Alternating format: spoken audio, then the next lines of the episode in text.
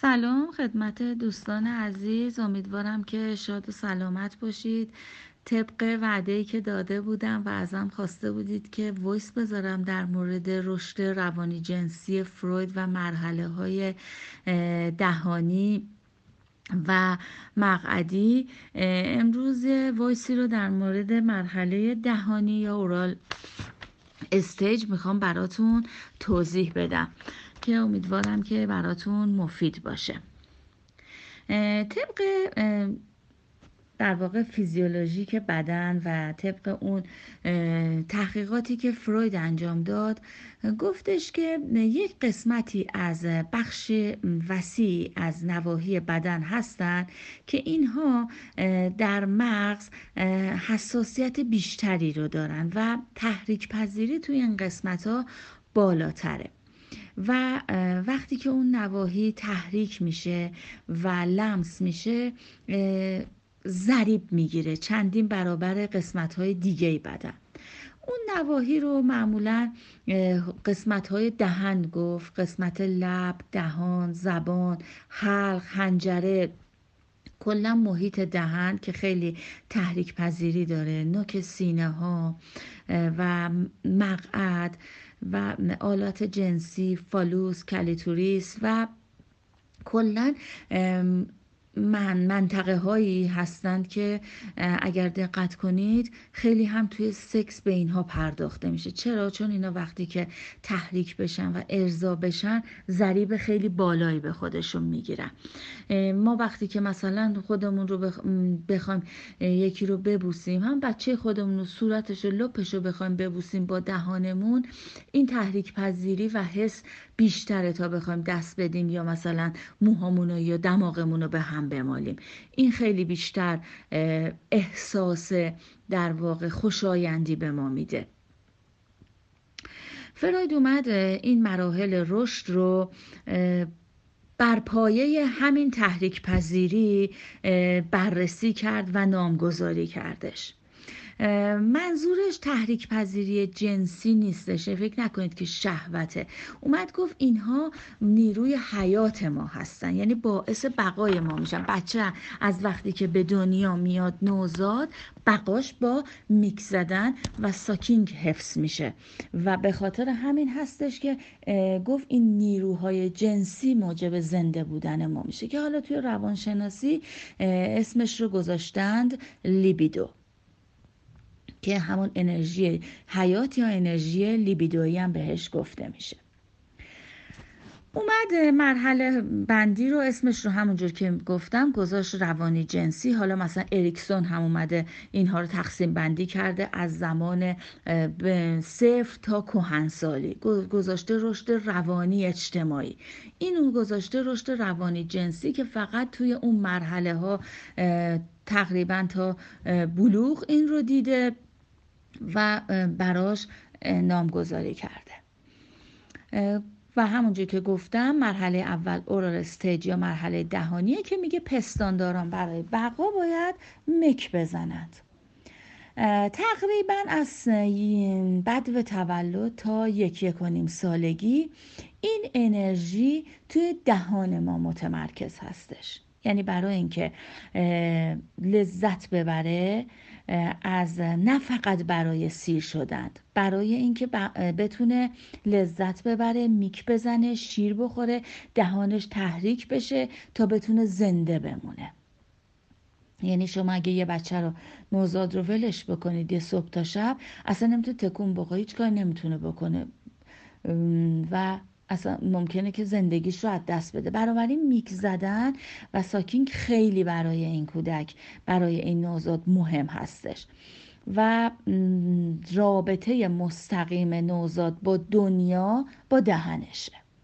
حالا سینه نباشه انگشتشه. انگشت نباشه گوشه تختشه.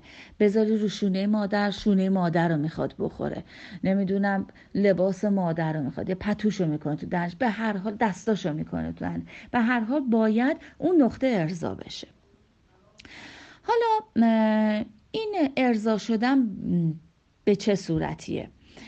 میگه که فروید میگه که ما در این مرحله ها فیکس میشیم یا تثبیت میشیم و دو نوع تثبیت هم داریم. یکیش بیش ارزایی هستش که بهش میگه over satisfaction یکیش هم کم ارزایی یا ناکامیه که بهش میگه frustration یا همون ناکامی. اگر بچه بیش از اندازه ارضا بشه بیش از حد بغل بشه protect بشه یا در واقع مثلا سه سالشه میاد پیرن مادر می‌زنه بالا شیر می‌خوره. دیگه شیر خوردن هم اندازه داره. یا دائم توی بغله دائم سینه تو دهنشه. یا کلا مادر بی خیال بچه بشه کم ارضا بشه. اصلا نه به گریش اهمیت بده نه به گرسنگیش اهمیت بده. کلا مادر افسرده باشه آغوش خوبی نداشته باشه چه کم ارضا باشه چه بی بیش ارضا باشه فروید معتقده که ما توی این مرحله گیر میافتیم که بهش میگن fixation و عبور نمی کنیم و یک مشکلاتی پیدا می کنیم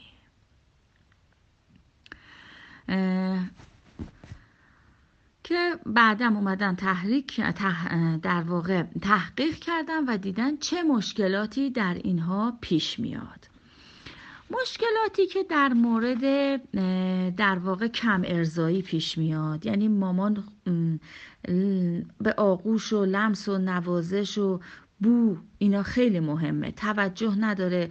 استراب بعد افسردگی بعد از زایمان گرفته. مادر خودش مضطربه. نمی‌دونم دلش نمی‌خواسته شوهر کنه. به زور شوهرش دادم. بعد حالش بد بوده. گفتم بچه دار بشه. حالش خوب میشه. بدتر شده. می‌خواد بچه رو بغل کنه شیر بده با افسردگی میده با شوهرش دعوا کرده با مادر شوهرش دعوا کرده. از همه دنیا ناراضیه. بچه ناخواسته داشته بچه رو نمی‌خواسته. حالا با زور اومده به این شیر میده. خلاصه امنیت نمی‌تونه بده به بچهش. از نگاه فروید یه مادر ترد کننده هستش. این بچه توی وابستگی دهانی فیکس میشه. بهش میگن اورال دیپنده یعنی وابسته دهانی. حالا دیگه اومدن تحقیق کردن رو سبک فرزند پروری و اومدن گفتن که چه خصوصیاتی ممکنه که این افراد پیدا بکنند. از نظر رفتاری افرادی هستند به شدت وابسته. همه دوستشون داشته باشن. یعنی دیگه میگه دنیا منو دوست داشته باشه. چرا منو دوست ندارید؟ من که انقدر خوبم انقدر مهربونم انقدر آدم فلانیم فلانیم. منو دوست داشته باش تایید طلب مهر طلب چشم به دهن دیگران وابسته با عزت نفس پایین غیر مستقل بی هویت تاییدم کنید. میره همه جا می‌خواد که یا حامی بشه یا ناجی بشه. بالاخره یه جوری یه کارایی بکنه خودش رو در نظر نگیره فقط یه کاری بکنه که دیگران اینو دوست داشته باشن. به شدت اینا نگران حرف مردمه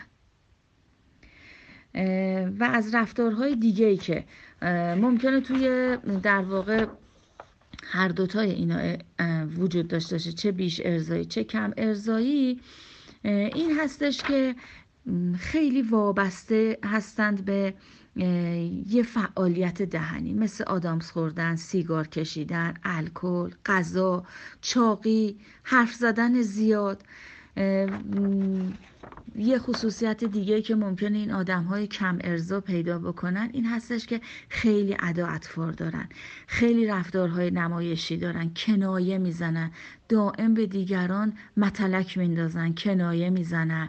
می‌خوان دنیا رو با دهنشون بخورن با حرفاشون بخورن. خیلی اقواگر میشن. اینها هم ممکنه که از در واقع این وابسته دهانی بودن به وجود بیاد. آدامس می‌خوره آدم در واقع چاقی ممکنه باشه. اعتیاد تو اینا بالاه. و کلا ترس دارن دیگه. همیشه میترسن تنها بمونن یکی ولشون بکنه و رها بشن. خیلی یه آدمی رو پیدا کنن حالا دوست دختری دوست پسری وحشتناک بهش میچسبن. می‌بینی حتی زن داره کنارش دوست دخترم داره. خیلی وحشت داره از اینکه تنها بمونه و ولش بکند. و نهایتش هم همون اعتیاد هستش. حالا وقتی که بیش ارضا میشه در واقع اورال اگرسیونسس میشه اون دیگه چیه؟ اون پرخاشگری دهانیه. این آدمایی که خیلی ارضا شدن همونجور که گفتم دائم این تو دهنشون مکیده غذا خوروندن سینه مادر رو زده بالا تا چهار سالگی سه سالگی شیر خورده. اینا پرخاشگر دهانی میشن. یعنی یه جوری وارونه اون یکی ها میشن. فوش میدن زورگو میشن بدگویی می‌کنن. حرفای جنسی آبدار فوشای جنسی آبدار میدن. باز به سیگار و مشروب و غذا وابسته میشن. و در واقع زیر هر دوشون همونجور که گفتم یه ترس از رها شدنه. چون هیچ منبعی رو پیدا نمی‌کنن که اونقدر ارزاشون بکنه باز میچسبن به یک سری از عادت ها و در واقع اینها هم پرخاشگری دهانی بهش گفته میشه. البته یه مکانیزم دفاعی تسعید یا یه فرمی داریم که والایش بهش میگن که بعضی از آدمایی که آشپزای خیلی خوبی هستن سخنورای خیلی خوبی هستن حرف خوب می‌زنن قشنگ آواز می‌خونن می‌تونن پرستار بشن می‌تونن تو کارهای خیریه برن می‌تونن مددکار اجتماعی باشن اینا فرم والایش و تسعید یافته همون مراحل دهانی فیکس دهانی هستش. اما فیکس دهانی بعضا این تسعیدها از ناخودآگاهه. یعنی خودش آگاهی نداره ولی خب والایش پیدا کرده و تونسته که اون غذا خوردن و اون میل رو به یه آشپزی خیلی خوبی روی بیاره. یه وقتایی ما آگاه میشیم تصمیم می‌گیریم و می‌فهمیم که من توی مرحله گیر کردم. من متلک میندازم. خیلی خوب حرف می‌زنم ولی حرفم زخم می‌زنه به دیگران. می‌تونم خودم بیام با آگاهی از این برای سخنوری استفاده کنم. کار وقتی می‌خوام چاکر نوکر یکی بشم و همش مرتلبی کنم حالا می‌تونم بیام این رو به یه فرم داشتن یه گروه خیریه در بیارم. و در واقع آگاهی اینجاست که به ما کمک می‌کنه که بتونیم این مراحل رو حالا که فیکس شدیم لاقل درست و در جای خودش گذر کنیم و استفاده کنیم. انشالله تو voice بعدی براتون دوران مقعدی رو هم توضیح میدم.